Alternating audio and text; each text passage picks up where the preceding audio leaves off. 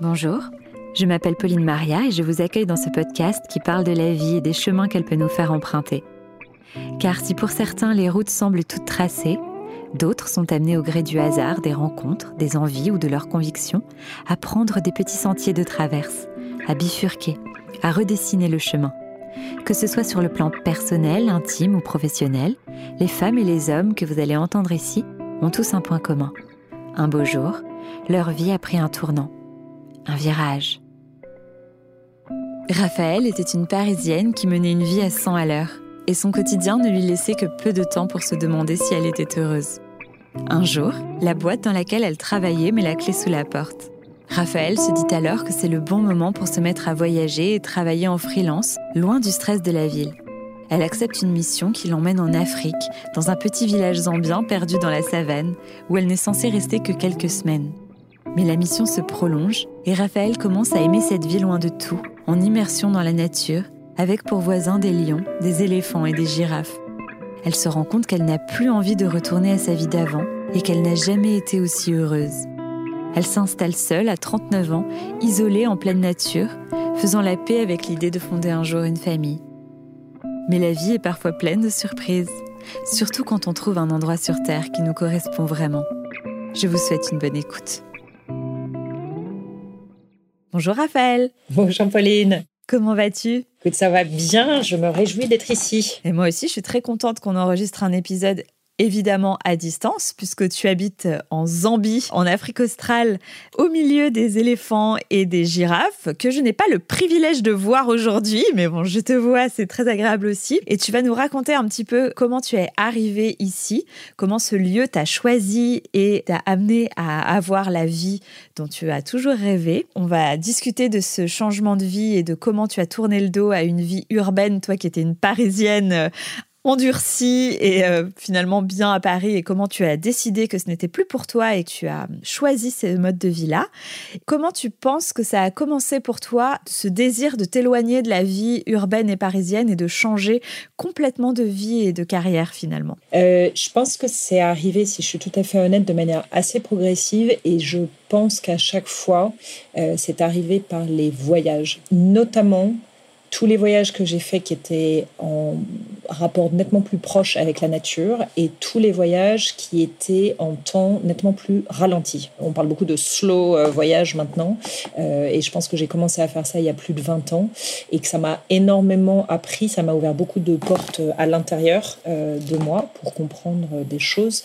Par exemple, moi qui étais effectivement, donc comme tu le dis, parisienne, dans un rythme effréné, célibataire, des tonnes d'amis, beaucoup de travail, toujours dehors, toujours des choses à faire j'aimais rien de autant, par exemple, que d'être dans un bus et regarder ce qui se passait pendant 15 euh, heures de bus à Madagascar, dans le cul du loup, à observer les villages par lesquels tu passes, les gens autour de toi, et, être dans cette espèce de mode assez intuitif euh, où le, cerveau ralentit et où tu connectes à complètement autre chose, euh, bien au-delà de toi. Donc je pense que les voyages m'ont apporté ça. Et j'ai eu la, chance immense, et je pense que ça a été un grand déclencheur, de faire une traversée du Pacifique à la voile à un moment de ma vie où je venais de fermer l'entreprise pour laquelle je travaillais, qui était une toute petite entreprise à Paris, dans l'entrepreneuriat social. Et je me posais des questions sur ce que j'avais envie de faire pour la suite. Et je me rendais compte que repartir la tête dans le guidon à chercher un boulot, c'était pas ce qu'il fallait, euh, qu'il fallait faire pause. Et en fait, intuitivement, je pense que euh, je me rendais compte que la pause, je dis souvent maintenant la pause s'impose, euh, mais c'est vrai, il faut ménager des moments de pause dans sa vie, dans son quotidien, mais aussi des grands moments de pause dans ses vies, euh, parce qu'on a plusieurs vies, je, je le crois fondamentalement, et des moments de pause pour savoir ce qu'on a envie de faire next. Et pour moi, je pense que ce, rythme est freiné. En fait, à un moment, je me suis dit, je, suis en train de me brûler les ailes. Et intuitivement, je, sentais que je me brûlais les ailes. Je me suis jamais dit, je vais aller vivre au fond de la jungle euh, ou je vais aller vivre dans la savane en Afrique. Mais par la force des choses, c'est ce qui est arrivé. Et quand j'y suis arrivée, je me suis dit, waouh, c'est là que je suis bien, c'est là où j'ai envie d'être. Et tu l'as vécu comme un échec, le fait de fermer la boîte au départ Ça a été difficile à encaisser pour toi? Est-ce qu'il y avait un côté un petit peu de consolation de partir faire ta traversée du Pacifique Ou est-ce que c'était euh, bah, un nouveau projet et tu l'as pas mal vécu? Ah, Je l'ai pas du tout mal vécu. Alors, j'étais triste de fermer cette boîte parce que c'était un super beau projet. Euh, je pense qu'on était un peu euh, trop tôt dans l'univers de l'éthique, de l'équitable. C'était, on faisait des vêtements équitables en coton bio à Paris. C'était un peu trop tôt. Mais je l'ai pas vécu comme un échec parce qu'on a su arrêter à temps. On a su arrêter avant de devoir mettre la clé sous le paillasson. Donc, on a pu fermer la, la boîte bien euh, prendre le temps de licencier les gens, on n'a planté aucun fournisseur, etc. En revanche, c'est lourd parce que c'est sept ans d'une vie où tu as cru à un projet hyper fort, euh, donc bah, tu restes un peu sur le carreau quand même. Hein. Qu'est-ce que tu as envie de faire? Tu as mis beaucoup d'énergie dans quelque chose, beaucoup de tes croyances, bah, ça te laisse un, un goût un petit peu amer tout de même. Et pour moi, la traversée du Pacifique, c'était vraiment yes, je me lance dans un autre projet. Ça s'est pareil présenté à moi. Alors j'ai saisi l'occasion, mais ça s'est présenté à moi et j'étais ultra excitée à l'idée de euh, faire quelque chose que je n'aurais jamais l'occasion de faire sinon, à un moment de vie euh, où j'avais le temps pour le faire. Et d'ailleurs, ça m'a pris beaucoup plus de temps que prévu parce que j'étais partie pour quelques semaines et je suis restée euh, un bon trois mois. Et ça a été pour moi euh, la source d'une épiphanie, on va dire. je dis toujours, euh, je suis partie en me posant des questions et pour trouver des réponses. Et on approchait des marquises, ça faisait déjà trois semaines qu'on traversait, euh, coupé de tout. Et je me disais, bon, j'ai aucune réponse, c'est la catastrophe. Et d'un coup, pendant une, nuit de quart, il y a un mot qui est le mot liberté qui m'a traversé l'esprit. Alors que j'avais l'impression d'être en mode encéphalogramme plat depuis des semaines à regarder la mer et son horizon plat, d'un coup, c'est comme s'il y avait euh, une palanquée de chevaux au galop qui se sont passés dans mon, dans mon esprit. Et heureusement, j'ai pris un crayon et j'ai tout noté dans un carnet de notes. Et d'un coup, tout ce qui, en fait, me traversait l'esprit depuis trois semaines, mais je ne savais pas que ça me traversait l'esprit. En fait, tout ce temps de pause qui m'avait permis de connecter avec mon cœur et mon intuition émergeait de manière consciente à mon esprit à ce moment-là. Et donc là, j'ai tout écrit et je me suis rendu compte, j'ai plus envie de travailler pour quelqu'un d'autre, j'ai envie d'explorer un aspect plus créatif de moi, j'ai envie de me faire confiance, euh, j'ai envie de pouvoir continuer à voyager, découvrir des gens, découvrir autre chose. Quelle forme ça va prendre J'en ai foutrement aucune idée. Mais fais-toi confiance. Quand tu rentres en France, tu cherches pas un boulot, etc. En revanche, tu te formes à des choses que tu aimes et tu fais quelque chose de plus créatif, qui te permet d'exprimer quelque chose de plus créatif. Je me suis formée à plein de trucs, le reportage photo, le documentaire vidéo, euh, euh, le montage vidéo, etc. Et il y a un site génial qui s'appelle Escape the City qui est monté par des Anglais. L'idée, c'est de mettre en avant, c'est un monster, mais pour des gens qui veulent faire autre chose de leur vie. Sur ce site, je vois une ONG en Zambie qui cherche quelqu'un pour faire une vidéo sur ce qu'ils font. Et je postule. On est 50 personnes à postuler. J'ai jamais fait de vidéo de ma vie. Je me suis formée en théorie, mais jamais fait en pratique. Et euh, c'est moi qu'elle choisisse. Alors que je suis la seule à parler français. Enfin, c'était complètement improbable. Il fallait parler anglais, etc. Je me retrouve là-dedans. Elle m'avait dit il y, a des, crocodiles. Donc j'arrive en Zambie. C'est la raison pour laquelle je suis arrivée en Zambie pour répondre à ta question. Je suis partie avec un billet open en me disant de là, je vais tirer le fil et puis voir si je peux trouver d'autres opportunités de faire de la vidéo, euh, du reportage, etc. Et euh, tout en voyageant. Donc je, termine ma vidéo, ça me prend six semaines. C'était un projet euh, génial. J'ai absolument adoré tout ce, tout ce moment-là. Je me retrouve à devoir partir au Malawi qui est le pays frontalier de la Zambie, où je décroche une autre mission pour bosser pour une agence de voyage et euh, pareil, faire des vidéos pour eux. Et il me dit, j'ai un groupe qui est à South Luangwa, à l'est de la Zambie, si tu veux, on peut te récupérer là-bas. Je dis, super, parce que moi j'avais 20 kilos de, matos euh, vidéo sur le dos. Je dis, c'est parfait. Et j'arrive à South Luangwa, qui est l'endroit où j'habite aujourd'hui. Le parc de South Luangwa, c'est euh, un des plus beaux parcs d'Afrique euh, australe, de safari. Il y a une densité d'animaux, une variété, euh, comme tu as dans très très peu de parcs au monde. je ne connaissais absolument rien de ça. Moi, j'avais jamais fait un safari de ma vie. J'avais jamais vu un lion ou un éléphant de ma vie. Tous les gens qui habitent ici sont des amoureux de la vie animale. Moi, c'est pas mon truc. Et je me retrouve là-bas à rencontrer des gens qui euh, ont l'air d'adorer vivre ici, etc. Et donc je fais des vidéos, je passe dans, plusieurs lunchs, je fais des, vidéos, je, découvre le parc, etc. Et je me dis, oh, c'est quand même dingue cet endroit. Et ce serait quand même assez marrant de passer six mois à bosser dans un lodge au milieu des léopards et des éléphants, coupé du monde, et tenter une aventure différente. Et je me suis installée euh, au départ pour trois semaines, et ça fait sept ans. Ouais. Génial. Et quel est le moment où tu t'es dit, mais en fait, euh, je reste là? Je me souviens, je suis arrivée un jeudi. Le samedi, j'étais posée dans le jardin euh, de la petite bicoque dans laquelle je vivais. Il y avait du vert partout autour de moi, des oiseaux qui chantaient de partout.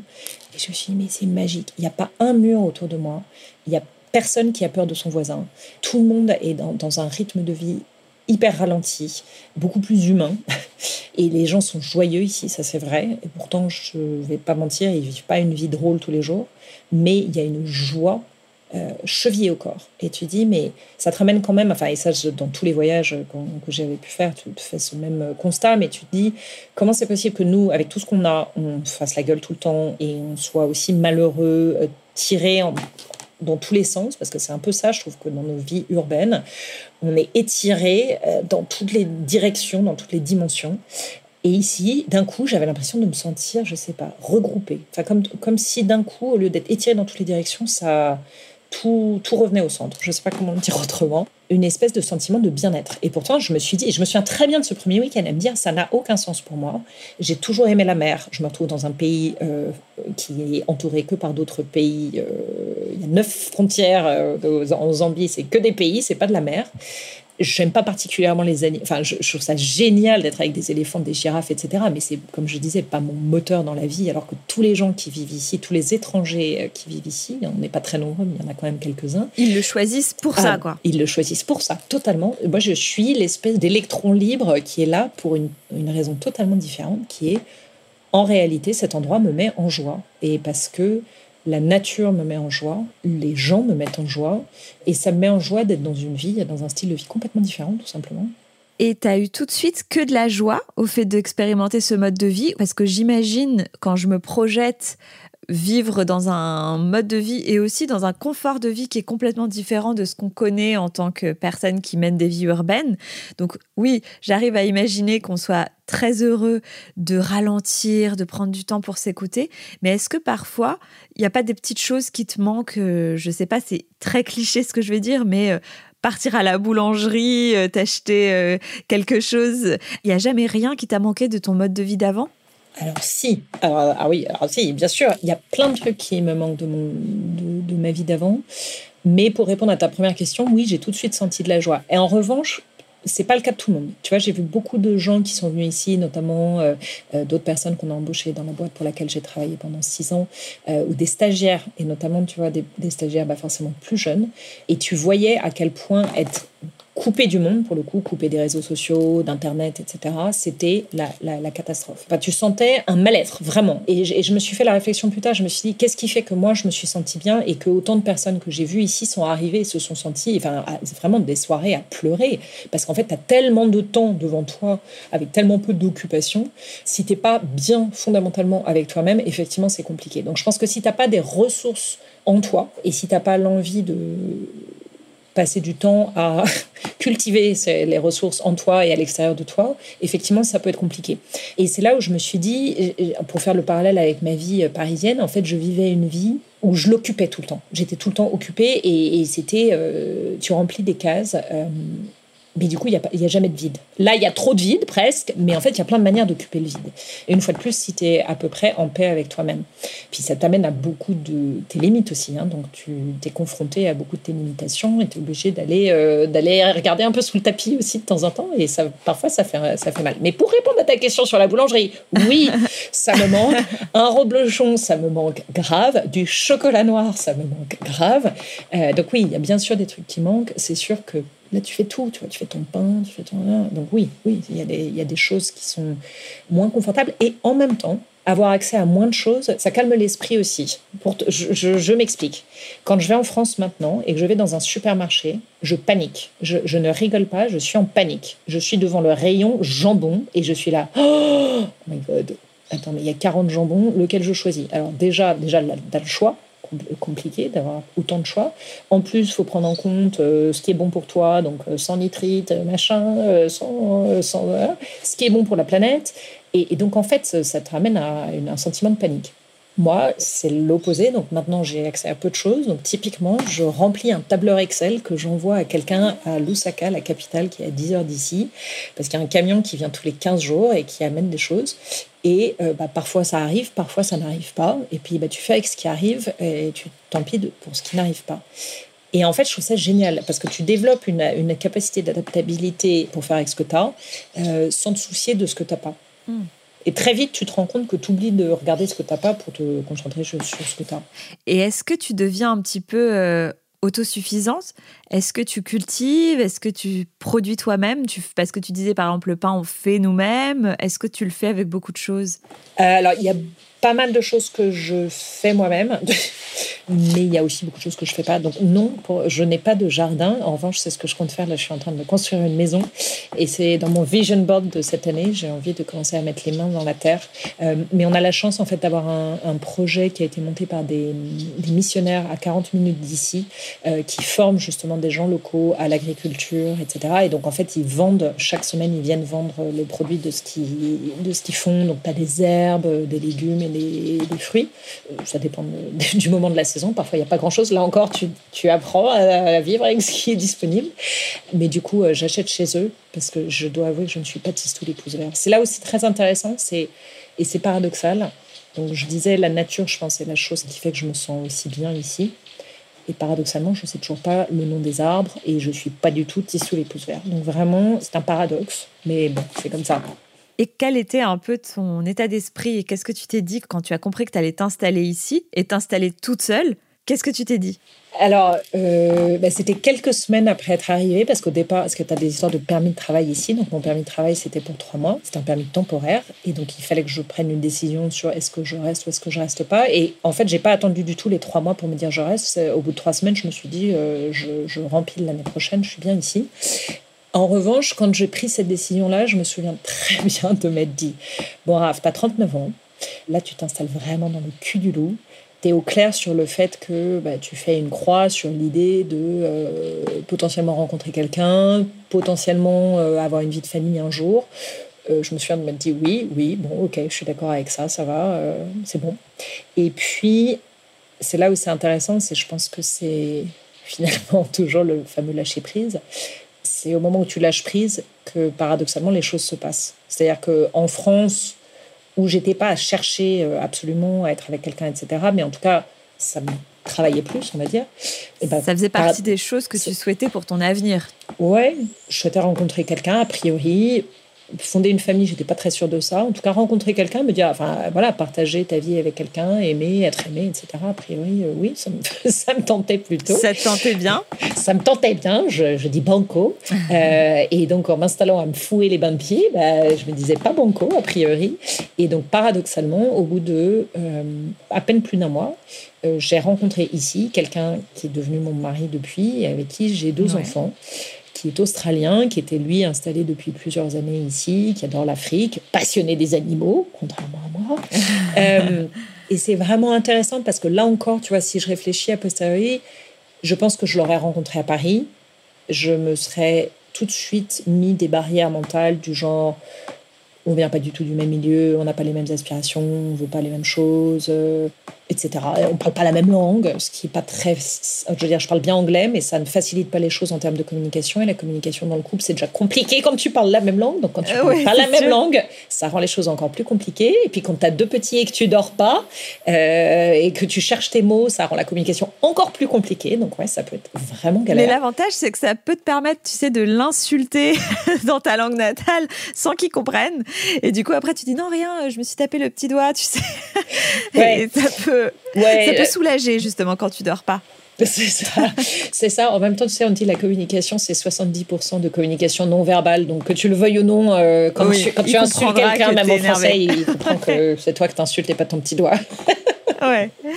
Mais ce que j'ai trouvé super intéressant, c'est que quand on parlait euh, ensemble, tu me disais que quand tu t'es installé, tu t'es dit ok, je m'installe ici parce que cet endroit, je ressens une énergie, j'ai envie de m'y établir, mais on est clair que je m'installe toute seule, j'ai 39 ans, je fais le deuil, entre guillemets, c'est pas forcément euh, comme ça que tu l'as vécu, mais je crois que c'est le mot que tu as employé. En tout cas, je tire un trait plutôt sur le fait de construire une famille, avoir euh, euh, quelqu'un avec qui partager mon quotidien, avoir peut-être des enfants.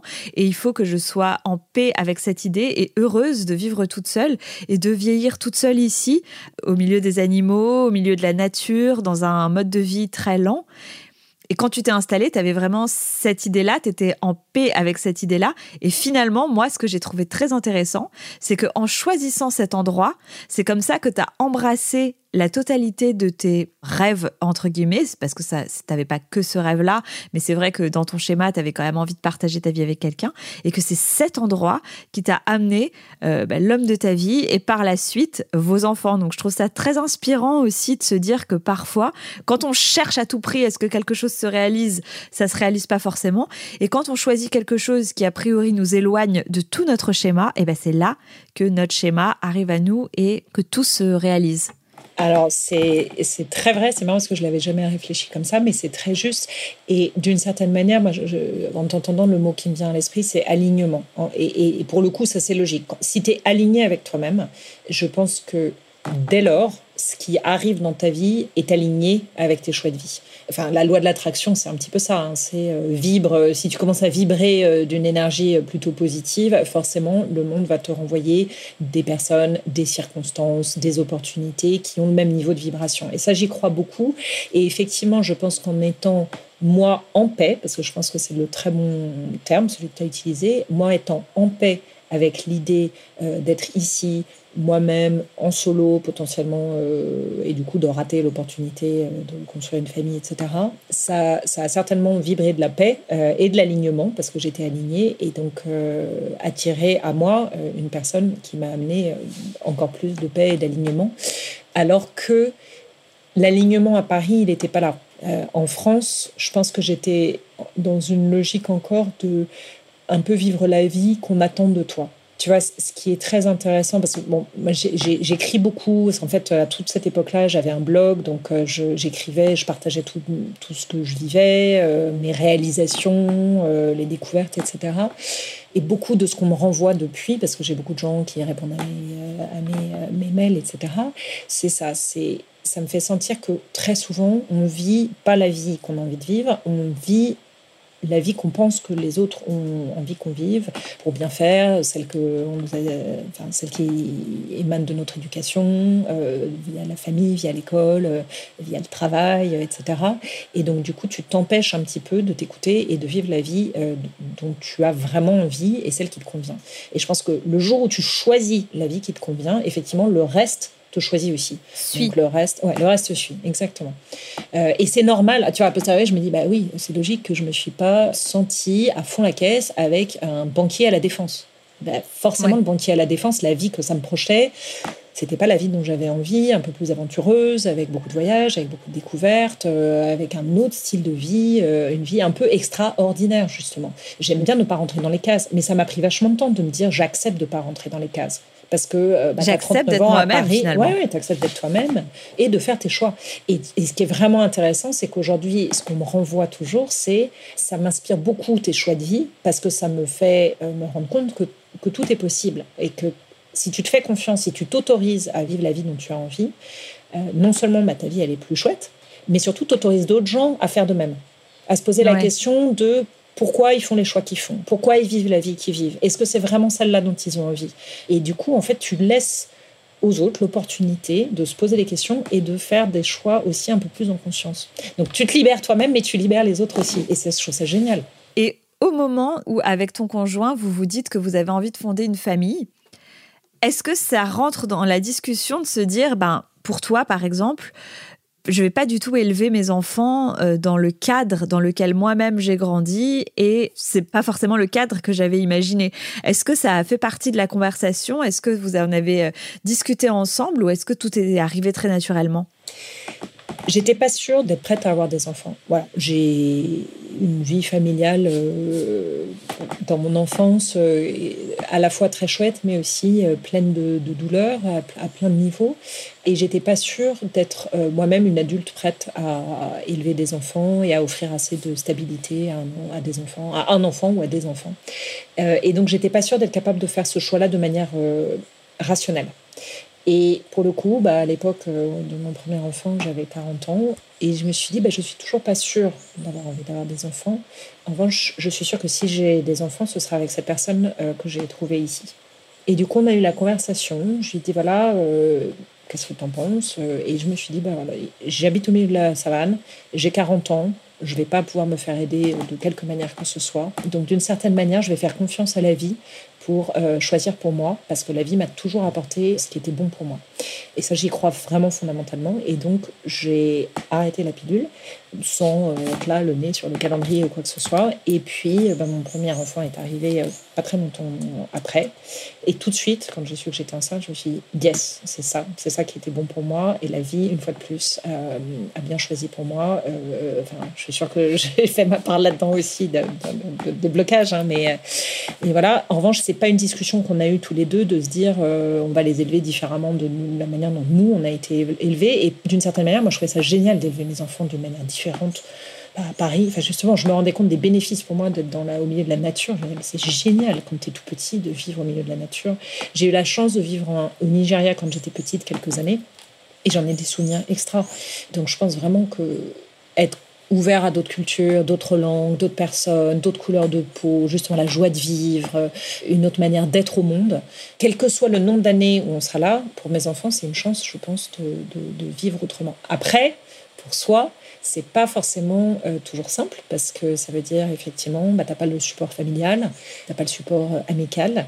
Euh, parce que l'air de rien, c'est comme un bouleversement pour tout le monde hein, d'avoir des enfants. T'es isolé, bien sûr. Ah, Et tu te remets beaucoup en question, tu t'en prends plein la tronche à plein de niveaux, tu dors pas. Enfin bon, il y, y, a plein de trucs qui sont pas simples. Et l'isolement est à la fois, je dirais, une bénédiction et une malédiction. Une bénédiction dans le sens où euh, je peux m'autoriser à faire les choses comme je le sens, avec euh, mon cœur, mon intuition, euh, sans me soucier du regard des autres. Parce que moi, ce qui me frappe beaucoup quand je rentre en France, c'est de voir à quel point tu te fais rattraper par le regard des autres, à quel point les personnes commentent, pas forcément avec un mauvais escient, hein, mais les gens jugent ou veulent te donner des conseils, on va dire, qui sont bien intentionnés, mais qui sont quand même des jugements. Euh, et donc tu et qui sont non sollicités. Et qui sont pas toujours sollicités, exactement. et donc tu n'as pas, as pas forcément envie de les entendre. Et donc d'une certaine manière, être loin de tout ça, ça te permet de faire les choix que tu as envie de faire, d'éduquer tes enfants comme tu as envie de les éduquer, naturellement, et de pas avoir le droit aux, aux avis non sollicités. Donc dans ce sens-là, je trouve que c'est une bénédiction parce que tu as la bénédiction d'être toi euh, et de te faire confiance c'est une malédiction dans le sens où, malédiction est un terme un peu, un peu fort, hein, mais c'est pas facile. C'est pas tous les jours facile parce qu'effectivement, bah, tes enfants, tu les as 24-24. Alors, ils vont dans une école au village, euh, euh, ils ont quelqu'un qui s'occupe de la journée, etc. Donc, ça, je dirais, c'est la même chose qu'en France.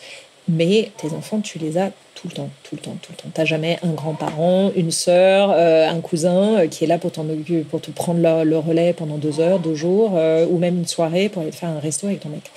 Et t'as pas plus de solidarité? Tu remarques pas ça? Parce que je sais que dans la culture africaine, il y a ce fameux proverbe que nous on utilise, il faut un village pour élever un enfant.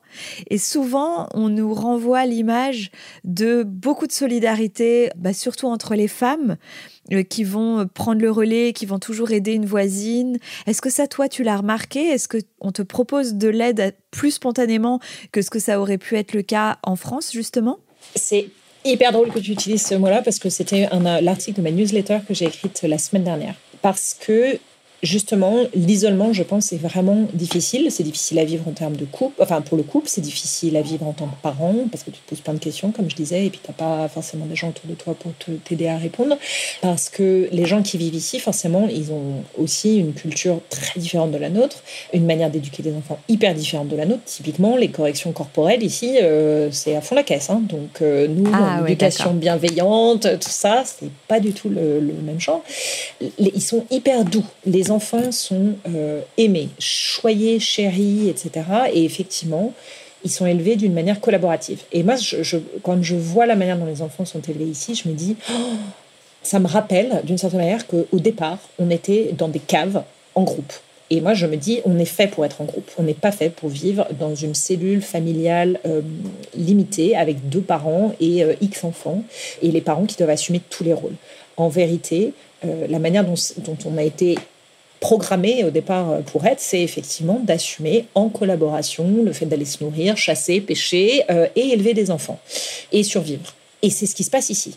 C'est-à-dire qu'effectivement, les enfants sont élevés de manière hyper collaborative. Hyper souvent, euh, la mère ne s'occupe même pas de ses enfants. Souvent, elle est partie travailler dans le, bled d'à côté ou à 10 heures de route, et c'est la, grand-mère qui élève les enfants. Ou euh, il y a encore beaucoup de sida ici, hein, euh, c'est une vraie réalité. Tu as beaucoup d'enfants orphelins. Les enfants orphelins, très spontanément, sont pris en charge par un oncle, une tante, transbahutés d'une région à l'autre de la Zambie pour venir habiter avec le reste de la famille, etc. Et effectivement, tu as beaucoup de relais, ce qui n'est pas du tout le cas pour nous. Donc, moi, je vais avoir du relais dans le sens où je peux demander de l'aide et très naturellement, les gens aimants, les enfants viennent t'aider. Après, je vis pas dans le village. Enfin, je vis dans le village, mais dans une maison. Et donc, je vis pas avec tout le monde dans ma maison. Donc, on va pas hmm.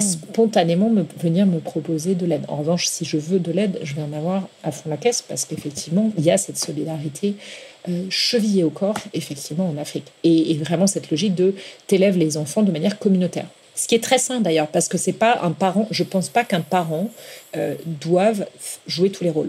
Euh, et je pense que c'est très bien d'avoir la figure du grand-parent, d'avoir la figure de l'oncle et de la tante, etc., d'autres figures d'autorité que juste l'autorité parentale. Et ça me fait me poser plein de questions, et je dois dire que de temps à autre, je me dis, oh, mais en fait, qu'est-ce qu'on qu'est-ce qu'on fout à vivre comme on vit euh, en, Europe quand On devrait continuer à hmm. vivre de manière beaucoup plus solidaire. Enfin, tu vois, euh, c'était Charles Fournier qui parlait des phalanges... Fourier, pas Fournier, qui parlait des enfin, qui avait inventé le concept de phalanstère. Et je me dis, mais évidemment qu'il faudrait qu'on fasse ça. Et puis tous les gens qui vivent maintenant euh, de manière un peu plus, on va dire, bohème, dans des éco-villages, etc., c'est aussi assez communautaire. Hein. L'écueil que je vois ici, parce que pour aller un peu plus loin, je vois beaucoup d'avantages au fait de la vie communautaire. L'écueil tout de même, étant que euh, les gens n'ont pas le choix de la vie qu'ils veulent vivre. Parce que pour le coup, tout le monde commente euh, ce qu'ils font. La femme ne décide pas ce qu'elle fait dans son foyer, c'est souvent sa belle-mère ou sa mère qui décide pour elle. Elle est la, bonne de tout le monde. Euh, donc ta liberté est ta liberté est quand même très très limitée. Et puis, ouais, tu fais pas beaucoup des choix pour toi-même. Hmm. je vois. Et toi, ton quotidien, il ressemble à quoi ta journée type? Alors, euh, bah, une journée type, malheureusement, implique un petit peu de voiture, puisque euh, bah, comme on habite dans un village, euh, tout est assez. C'est un très grand village. On est vraiment le bout de la route. Il faut imaginer, il y a une route goudronnée qui passe par chez nous et qui s'arrête à l'entrée du parc. Donc, il n'y a aucune raison de passer sur cette route si tu ne viens pas dans le parc de South Luangwa ou que tu n'habites pas là où j'habite à Mfoué. Donc, il y a nécessairement de la voiture parce que bah, il faut emmener les enfants à l'école, etc. Et alors moi, ça c'est le truc qui me manque le plus, c'est de ne pas pouvoir marcher. Parce qu'ici, tu as des animaux. Et donc les animaux, ils sont dangereux. Donc tu ne peux pas prendre tes pieds pour aller euh, d'une maison à l'autre, euh, etc. Tu es obligé de prendre ta voiture. Ah d'accord, parce que tu risques de te faire attaquer euh, par un animal bah, pas attaquer, parce qu'ils vont pas t'attaquer spontanément, mais si malheureusement tu tombes nez avec un éléphant que tu n'as pas vu, ouais, t'es pas bien. Parce qu'un éléphant, c'est gentil, mais il a une très mauvaise vue. Donc, si d'un coup il, repère du mouvement, il se sent, lui, euh, d'un coup en situation euh, de défense, il se sent menacé. Et un éléphant qui t'attaque, tu n'as pas beaucoup de chances de survie. Hein. Donc, oui, non, non, là, quand je, marche, parce que je marche quand même un petit peu, mais quand je marche, je suis en alerte maximale, tout le temps, tout le temps, tout le temps. Parce que derrière n'importe quelle fourrée, euh, tu peux avoir un buffle, un, éléphant, etc. Donc, donc, oui, c'est pas, il faut, il faut faire attention. Donc, malheureusement, ça implique un petit peu de voiture. Donc, pour aller chercher les enfants, pour les ramener de l'école etc. Mais ça implique surtout des réveils très très tôt. On vit ici au rythme de la lumière, euh, voire de la nuit. Euh, et donc on se réveille. Moi je me réveille très souvent entre 3 et 5 heures du matin. 5 euh, heures et demie, c'est un réveil tardif. Et les C'est la grasse matinée, quoi. Ouais, c'est ça. Et puis en revanche, à 18h, tout le monde est aux abonnés absents. Moi, si tu m'appelles à 19h, il n'y a plus personne. Ouais. Et mes copines, avant de venir, j'ai une copine qui est venue me voir l'année dernière et qui me dit Mais je comprenais pas quand tu me disais à 19h, m'appelle pas à 19h, je te répondrai pas. Elle dit bah Maintenant que j'ai vécu ta vie pendant 15 jours, je comprends. Parce qu'effectivement, à 19h, t'es rointé, t'as qu'une envie, c'est d'aller te coucher. T'es épuisé, ouais. T'es mort de fatigue. Et puis en plus, c'est pas comme s'il y avait des milliers de trucs à faire. Donc de toute façon, euh, tu. Et puis il y a trois pauvres lumières qui se battent en duel dans les maisons. Donc voilà, donc euh, tu, tu, te couches tôt. Donc tu te lèves tôt, tu te couches tôt. Moi, j'essaye beaucoup de faire bah, des choses, euh, de, une, une activité physique euh, à l'intérieur pour euh, compenser le fait de ne pas pouvoir marcher. Donc, je fais du yoga, par exemple, à l'intérieur. Et puis, euh, bah, une journée type, moi, je bosse de chez moi maintenant, mais je peux aussi aller bosser dans le parc, c'est ça, qui est, c'est ça l'avantage, ou aller m'installer chez des amis, parce que Internet est meilleur, parce que la problématique d'Internet est réelle là où nous habitons. Donc voilà, donc une journée type, ça reste une journée de travail pour moi. en revanche, bah, le week-end, la journée type est très différente d'une journée type en Europe. Euh, c'est-à-dire que quand on va au parc, on va au parc, on va dans le parc. Et donc, on va, je ne vais pas au parc euh, avec euh, des slides, avec, des toboggans et des balançoires. On va dans le parc se promener, faire un pique-nique, et donc au milieu des éléphants, des girafes, etc. Donc, et des antilopes. Donc, ça, c'est vraiment, ça, c'est chouette. Mais bon, voilà, c'est l'attraction principale, c'est le parc. Et au niveau de ton travail, parce que donc, euh, si tu veux en dire deux mots sur euh, ce que tu fais, c'est facile de travailler de chez toi, justement, en ayant une connexion limitée. J'imagine que ça doit donner lieu parfois à des petits coups de chaud. Oui. Écoute, j'animais un atelier Vision Board euh, il n'y a pas plus tard que deux jours où Internet a décidé de s'arrêter en plein milieu. Donc, tu es là, ok, super. Il y a cinq personnes qui sont de l'autre côté du Zoom et moi, je parle toute seule à ma caméra. Génial. Bon, bah, on, va faire une petite prière euh, au Dieu ah d'Internet pour que ça, ça fonctionne. Euh, pareil, il y, a, il y, a, une semaine, on a eu cinq jours de coupure de courant. Donc, on a beau avoir des systèmes en place pour pouvoir prendre le relais de, du courant quand il y a des coupures de courant, ça arrive souvent. Mais il y a un moment, quand ça dure cinq jours, tout le système, euh, il, est, il, peine. Et c'était pile en plein milieu du lancement d'un de mes nouveaux programmes en ligne, etc. Donc, non, il y a des, j'ai, des toujours bien. Ça tombe toujours bien. J'ai des petites chuées. Et on me dit, ah, pourquoi tu fais pas des trucs le soir? Alors, euh, parce que j'anime beaucoup de choses du coup en ligne, parce que j'ai, beaucoup de, clients. Euh, et donc, je fais beaucoup de, programmes, de groupes, d'accompagnement de groupes, d'ateliers en ligne, etc. Et donc, ça, tout ceci applique Internet. Et je dis, bah, d'abord parce que le soir, je dors. Deux, parce qu'il n'y a pas assez de lumière, donc vous ne me verriez pas sur Zoom.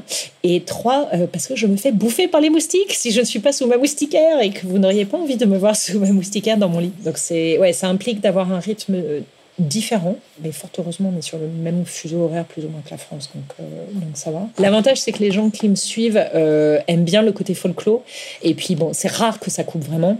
Et ils savent aussi peut-être ton mode de vie. Et donc, bon, bah, c'est le jeu. Exactement, exactement. c'est le, jeu, ma pauvre Lucette. Exactement. Et l'autre jour, donc, dans l'atelier Vision Board que je faisais avant celui d'il y a deux jours avec une coupure de courant, donc j'avais de l'eau qui rentrait dans ma maison. Donc on était littéralement en période d'inondation.